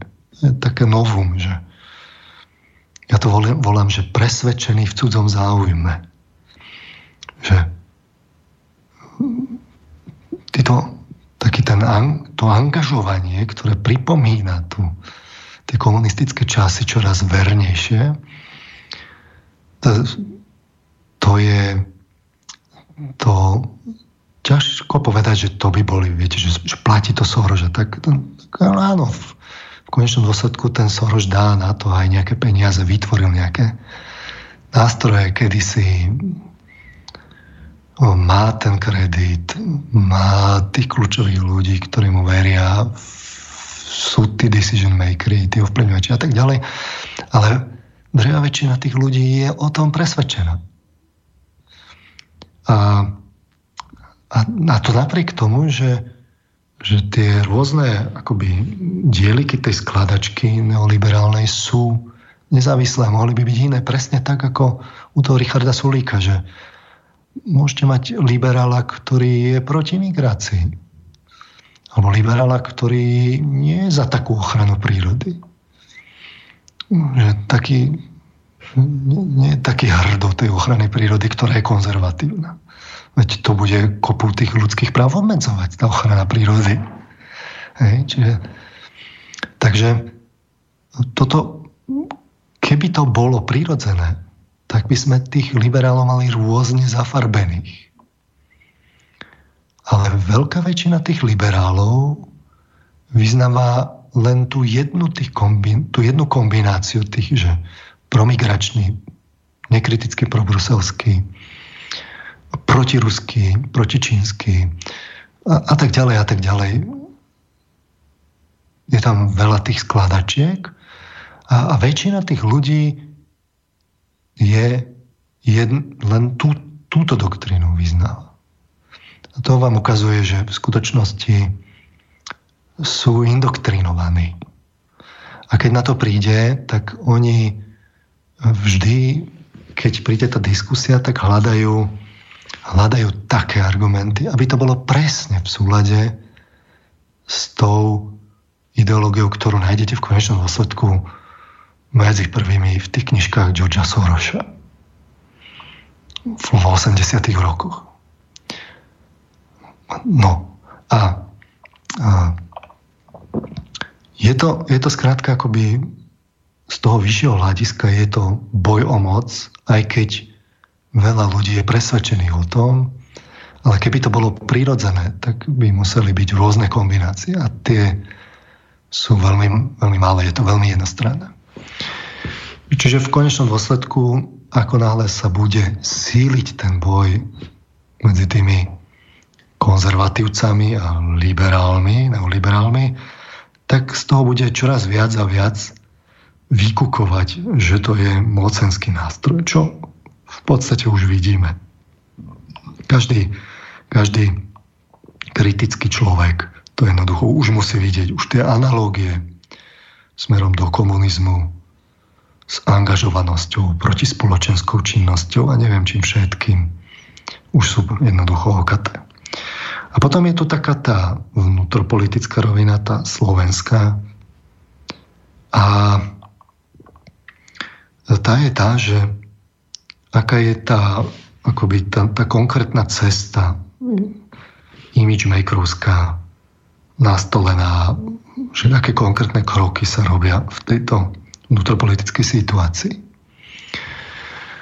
A všimnite si, že v konečnom dôsledku je v záujme neoliberálov čo najviac zdôrazňovať, aký je Kotleba nebezpečný. Prečo? Lebo na jednej strane mobilizuje tých voličov svojich. Že ak niečo potrebuje nejaká politická strana, tak potrebuje mobilizovať voličov.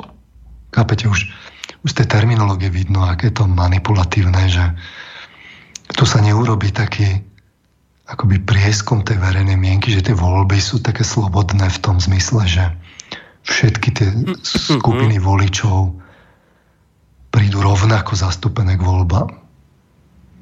V skutočnosti a, v skutočnosti reálne vol, reálna voľba, aj keď bol, ja neviem, 30-percentný smer, v skutočnosti to nebolo 30% zo spoločnosti.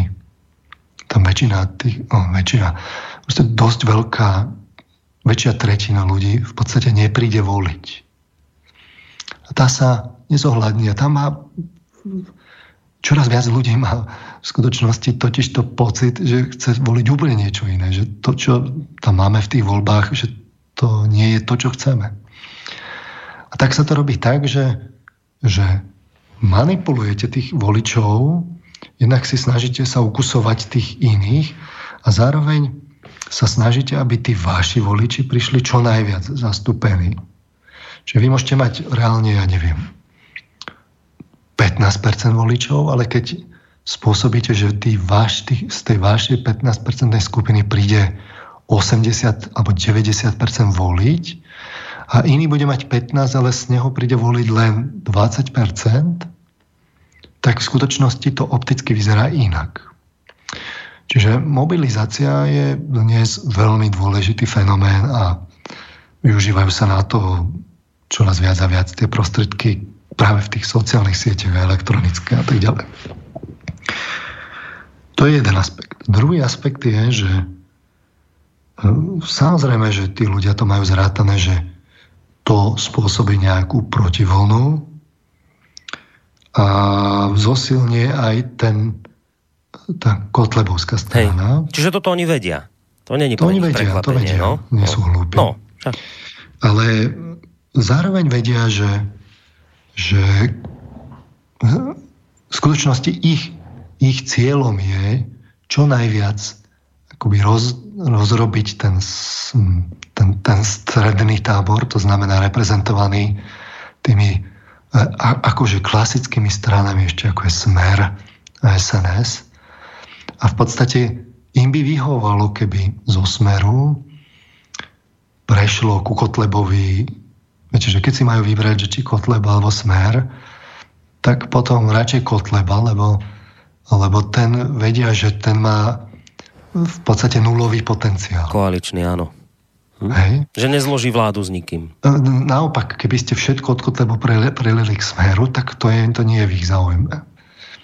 Pre nich je teraz najdôležitejšie, aby čo najviac oslabil smer a aj keď je to na úkor Kotlebu, tak im to v podstate vyhovuje.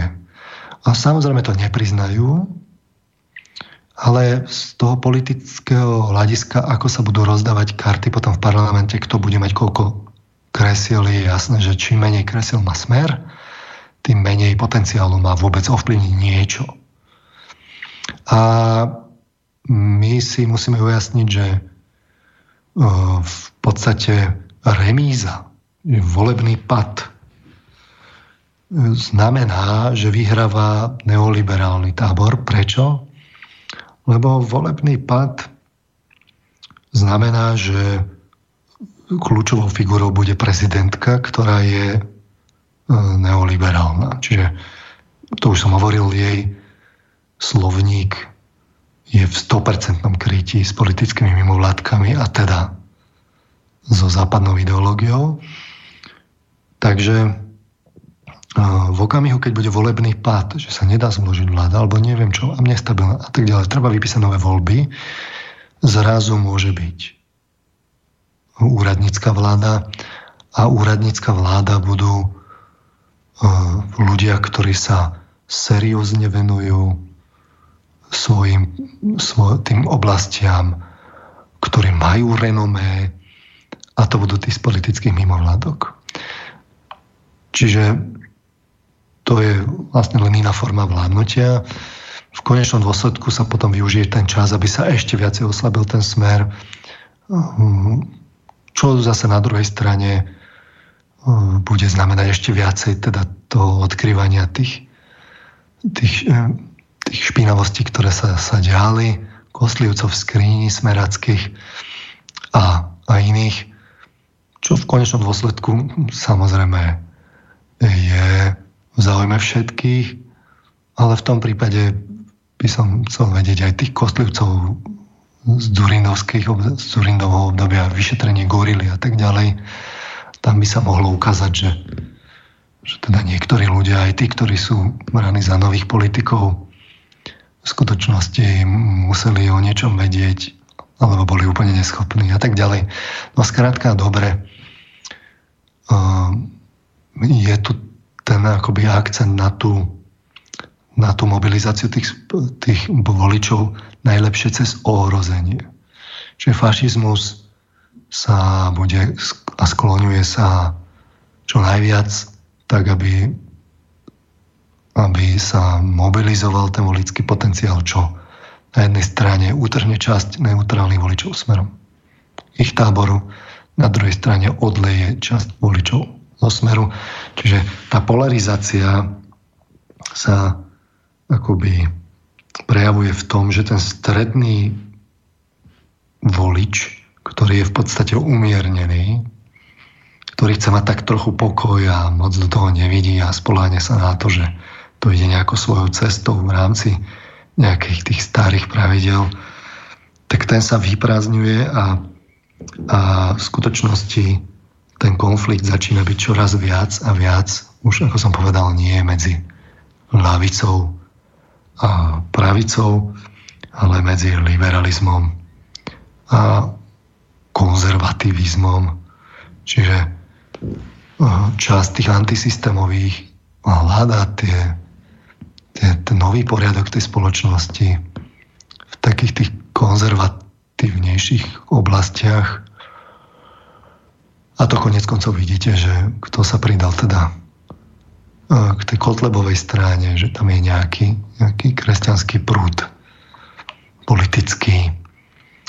Um, vidíte to, že um, ako sa ten konzervativizmus zo, akoby zobrazuje v tých, v tých alternatívnych médiách hrá bez, bez, pochyby, bez pochyby akoby tak, taký dominantný prúd.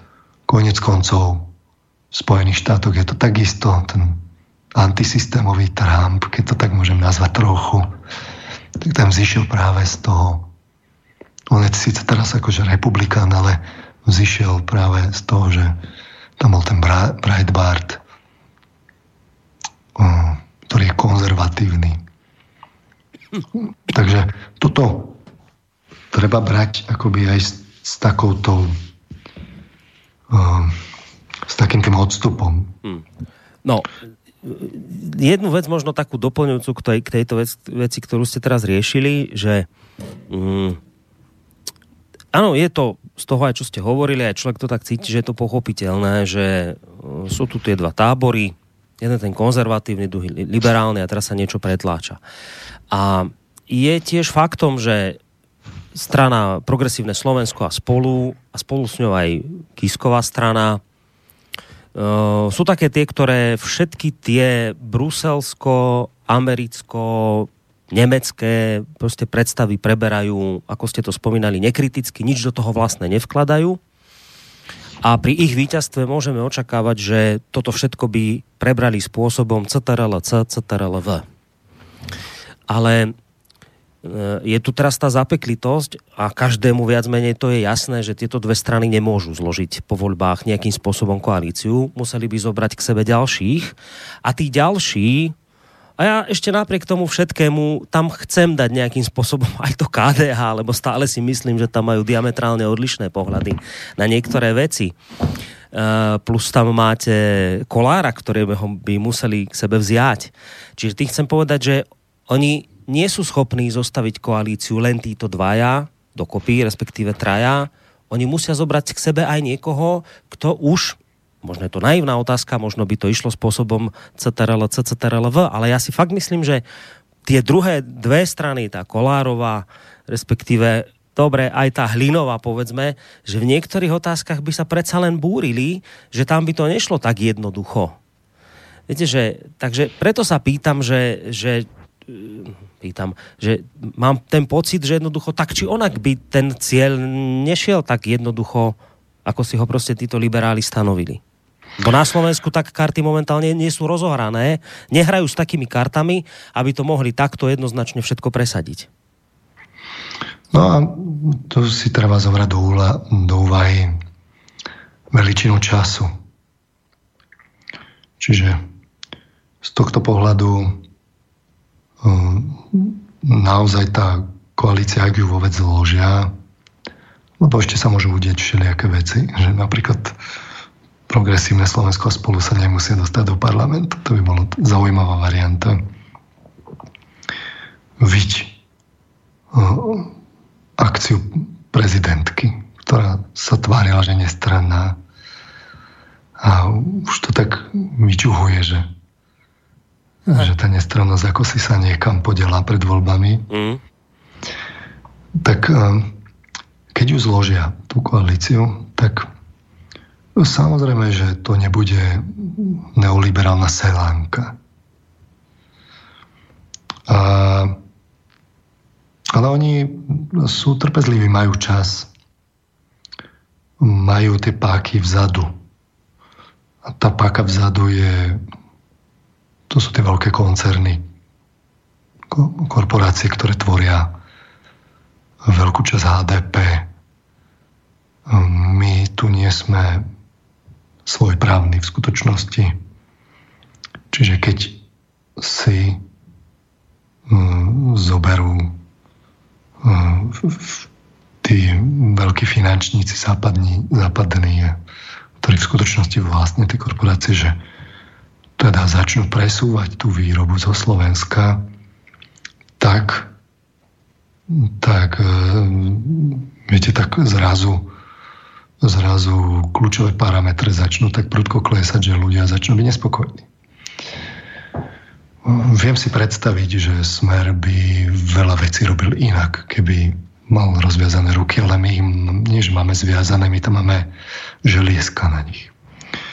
A z tohto pohľadu si teraz predstavte takú pestru vládu, kde bude aj to KDH, o ktorom si myslím, že v skutočnosti vôbec nie je konzervatívnou stranou. No, konec koncov Andrej Hlína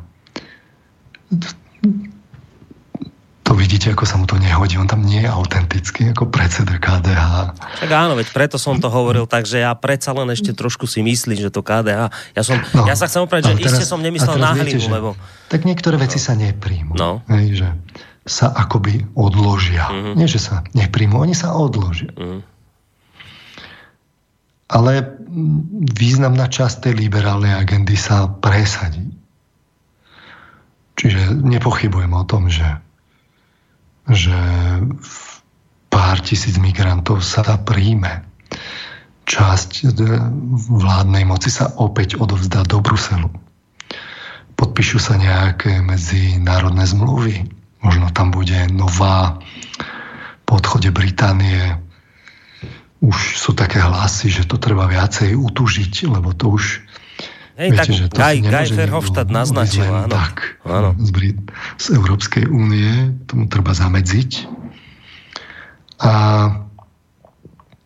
a z tohto pohľadu sa to posunie trochu akoby tým liberálnym smerom významne a možno sa aj urobia nejaké dočasné ústupky, ale v tej legislatíve sa nakoniec to urobí aj tak inak.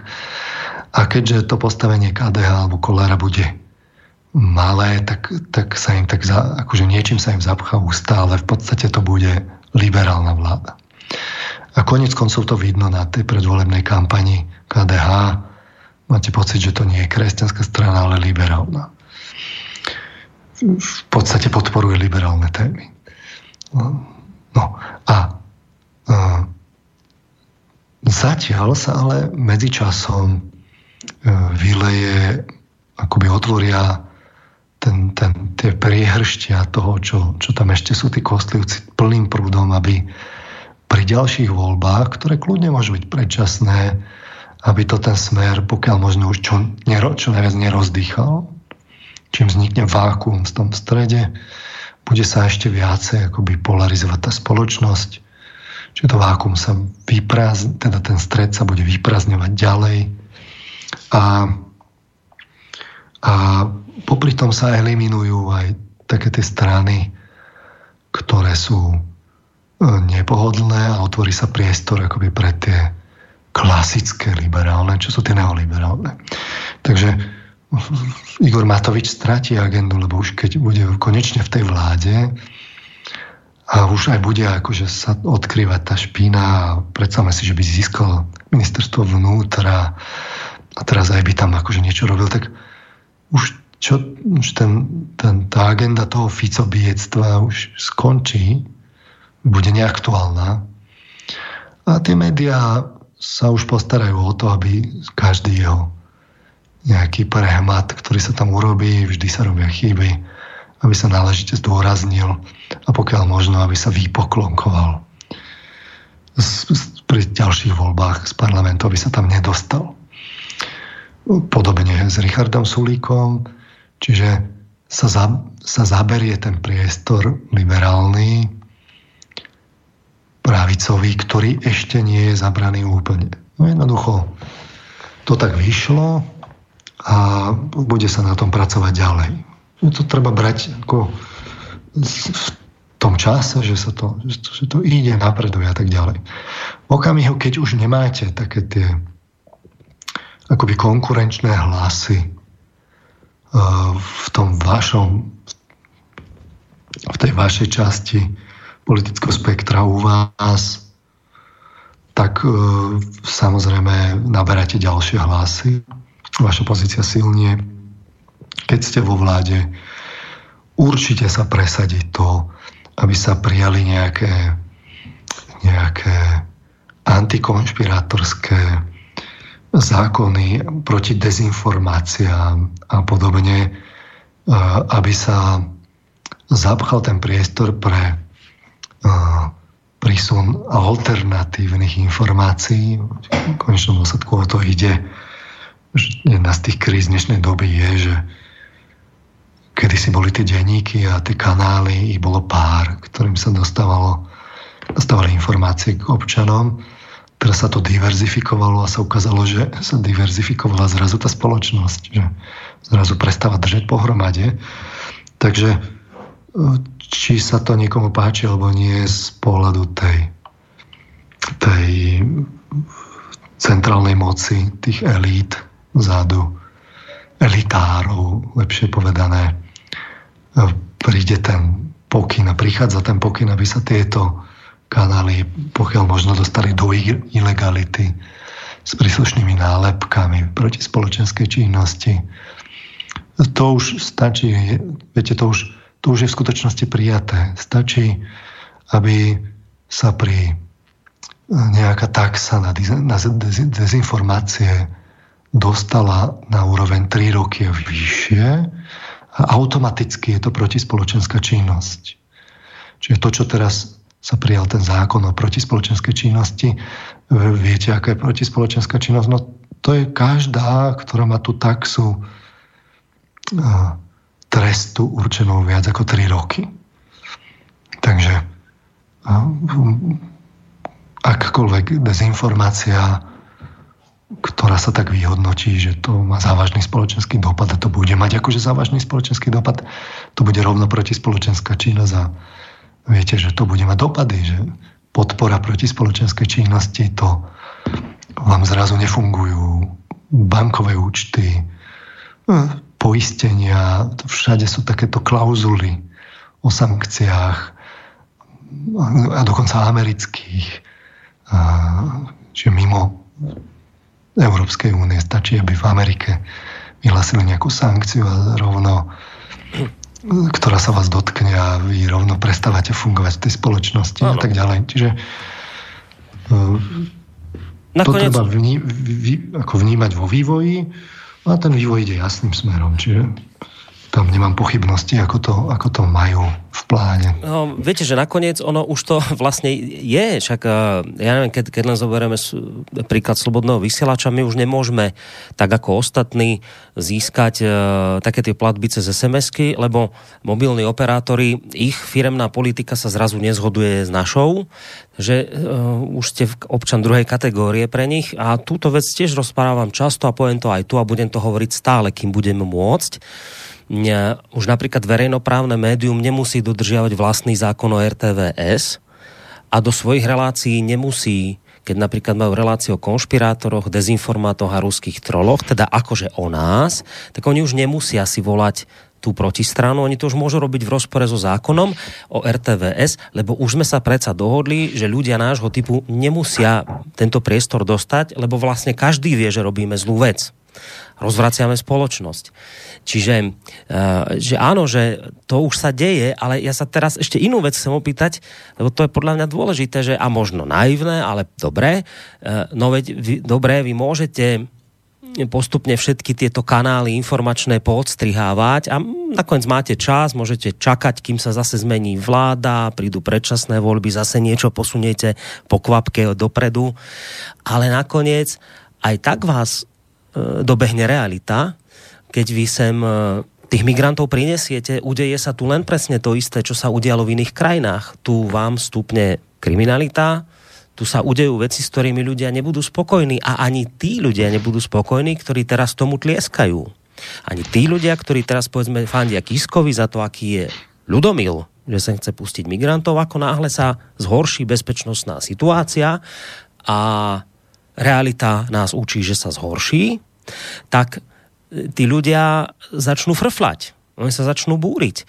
A takisto aj v tých iných oblastiach, keď vy to akože príliš nejako tu zošrobujete, tak vy tým vlastne spôsobíte odpor ľudí. A už to môžete mať akokoľvek podchytené, môžete mať stopnuté všetky alternatívne médiá, budete mať pod kontrolou informácie, budete hroziť e, trestami za nejaké šírenie neviem niečoho a nakoniec tí ľudia aj tak budú nespokojní, budú frflať a vaša, e, vaša podpora pôjde dole. Čiže ja v tomto mám takú nádej, že nakoniec aj takto nepretlačíte, lebo tí ľudia, keď budú konfrontovaní s dôsledkami tejto politiky, tak sa jednoducho voči tomu vzbúria. Skôr alebo neskôr. Áno, áno, populizmus je čoraz populárnejší. Na druhej strane, ehm, čo si myslíte, že prečo tie prieskumy robia? Oni balancujú na tej hranici sociálno-inžinierskej Čiže keď už to ide vybuchnúť, tak trochu sa zlávení, chvíľku sa odložia tie povinné kvóty, preformuluje sa to, v inej forme sa to predá. Konec koncov aj ten Nigel Farage to hovoril, že vy ste tu predložili tú Európsku ústavu a nepoučili ste sa z toho, že, ju, že bola odmietnutá, tak ste urobili Lisabonskú zmluvu. A to, no, a to o tej hlasovali Íry, tak ste ich nechali hlasovať znova. A viete, že aj s tým Brexitom to skúšali, skúšali všakovako. Um, no, to sa dá všelijako, akoby, to nie je také jednoduché, viete, že vám len tak priemočiaro narast, narastie tá nespokojnosť. Vy to práve robíte tak, že tá manipulačná technika spočíva v tom, že vy predložíte nejakú inú tému zástupnú, ktorou odputáte pozornosť. Čiže všimnite si, že ako náhle bola migračná kríza, tak uh, sa skúšali teda rôzne veci, ako tých ľudí odputať a našlo sa, našla sa ekológia. Zrazu sa v médiách dostalo ekológii neuveriteľného priestoru. Ešte aj sa to tak urobí, že viete, že tá Greta, to je taký pekný prípad, ona trpí, vlastne ona, ona trpí teda e, psychologickou diagnózou, takže ona vlastne reprezentuje e, ten, že to je taký príklad človeka, ktorý v skutočnosti spada do tej inklúzie a ešte to akoby podporuje tie, tie, tie ďalšie akoby agendy. A, a vy len vyhmatnete, že, že čo je to to, čo tých ľudí akoby osloví. No a potom boli teda voľby po migračnej vlne do Európarlamentu a čo sa zistilo? No, e, tak títo nacionalisti sa akoby tá ich podpora už nerastie, sa to zastabilizovalo a hlavne teda mladí ľudia si začínajú uvedomovať e, dôležitosť ekológie. A ekológovia sú teda títo ekologické strany, tí zelení, to sú najväčší podporovatelia rodovej ideológie, všetkých tých, v podstate tej, tej neoliberálnej agendy. Čiže keď ste ochranca prírody, tak ste v skutočnosti neoliberál, lebo stranu, ktorá by bola zelená, ale konzervatívna, to budete hľadať oveľa, oveľa ťažšie. V podstate neviem o nejakej dominantnej strane, ktorá by bola zelená a konzervatívna. Všetky sú liberálne. Najväčší podporovatelia migrácie sú zelení. Čiže by ste si povedali, že to spolu vôbec nesúvisí. A to je práve preto, lebo korporácie si začali uvedomovať, aké je dôležité, a, aká je dôležitá e- ekológia. A, a to je presne to, že um, urobíte si tie prieskumy, čo zafunguje, čo nezafunguje, hľadáte to, otvoríte ten priestor v tých médiách, ukáže sa, že na to ľudia reagujú, odpúta ich to, máte zástupný problém a vy spolu s tým zástupným problémom naďalej uh, vpečačujete do tej spoločnosti tú agendu, ktorú ste chceli a ešte tí ľudia si myslia, že, že v podstate keď ste ekológ, tak vlastne vy musíte tú agendu prijať. Tú, ktorú predtým akože nechceli alebo protestovali. Tak, tak to sa to urobí a to je ten spôsob, kde sa o ten čas hrá. A z tohto pohľadu treba byť veľmi obozretný. No dáme ešte rýchlo, lebo dodržíme tú dvojhodinovku dneska, no. keďže ide po nás relácia, tak dám ešte rýchlo mail. Dúfam, že stihnem. Tento stihnem a uvidím, či ešte tie ďalšie. A píše Slavka a ja by som sa chcela pána Marmana spýtať, či podľa neho nie je celá tá situácia v dnešnej spoločnosti a ten náš súčasný spoločenský marazmus len zrkadlom ľudí, ktorí súčasnú dobu žijú. Podľa mňa je to všetko zrkadlo toho, že sme sa ako ľudia odklonili od skutočných ľudských hodnôt a nevážime si už nič a meritkom úrovne človečenstva sa stala hodnota peňazí, spoločenskej postavenie, všetko hmotné a tie skutočné ľudské hodnoty sa stávajú smiešné a znevažujú sa. Uh, Slavka nám praje všetko dobré a je rada, že vás počuje opäť na Slobodnom vysielači. No, my sme taký plný tých fráz o dôstojnosti a ľudských právach. Pritom naše vzťahy nás každý deň usvedčujú z toho, že tá ľudskosť sa pomaly ale isto vytráca. No konec koncov aj tá diskusia spoločenská. Viete, tá úcta k človeku, úcta k názoru druhého, to, to je preč srdečné, vrelé, vrúcné vzťahy. To, je, to máte dnes ako, ako šafrán. Oprite sa o vzťah s niekým dnes. No, takže naozaj sa o ňo oprite. Na život a na smrť. Tak už to vyzerá, ako keby ste bol hlupák naivný. No. Máme predmanželské zmluvy a tak ďalej. Skrátka, dobre, to, čo nás um, príroda, viete, toto, my sme cícavce. My sme priamo z biológie odkazaní mať väzby medzi sebou. Uh, hypokampálny systém v mozgu cicavcov sa vyvinul, že mohutnel a tam, tam je práve tá väzba medzi ľuďmi, tak, tak e, tá dôstojnosť a ľudské práva, tak to je nemysliteľné bez tohto.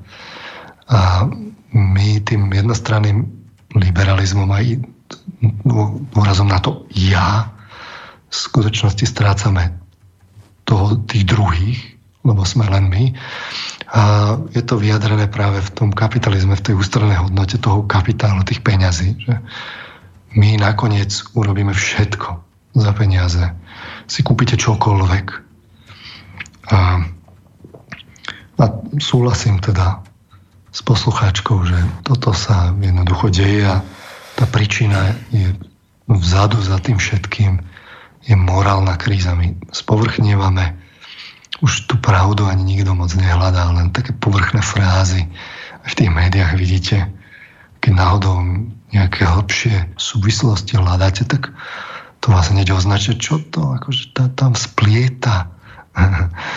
a, a potom sme všetci presvedčení v cudzom záujme. No, pokračoval by som, ale nemôžeme, lebo pokračuje... Môžeme si dať niekedy na Dáme, dáme si ešte také pokračovanie, lebo... pokračovanie. Tak, tak, tak, lebo myslím si, že by ešte bolo dobré pokračovať trošku v týchto diskusiách. Na dnes vám veľmi pekne ďakujem. Ja ďakujem aj vám, Boris, a samozrejme posluchačom, že to vydržali. Ďakujem aj samozrejme poslucháčom ja, že sa zapájali a zároveň sa ospravedlňujem tým, ktorým sme maily neprečítali, ale však, e, ako som povedal, nie je všetkým dňom koniec. Ja to vidím tak, že by sme si takúto reláciu, druhé pokračovanie mohli dať v dohľadnej dobe. Nakoniec na tom sa dohodneme my dvaja a dáme to včas vedieť našim poslucháčom. Takže ešte raz majte sa pekne do počutia. Do počutia. Peter Marman, doktor Peter Marman sa s vami rozlúčil. Dáme si teraz krátku hudobnú prestávočku a počas nej nadviažeme kontakt s Mijavou. V rámci Mijavského štúdia bude Pepe pokračovať s jeho hostiami, alebo teda stabilnými spoludiskutérmi ďalej e, v relácii Kasus Belli. Pekný zvyšok večera vám praje Boris Koroni. Do počutia. Táto relácia vznikla za podpory dobrovoľných príspevkov našich poslucháčov. I ty sa k ním môžeš pridať. Viac informácií nájdeš na www.slobodnyvysielac.sk Ďakujeme.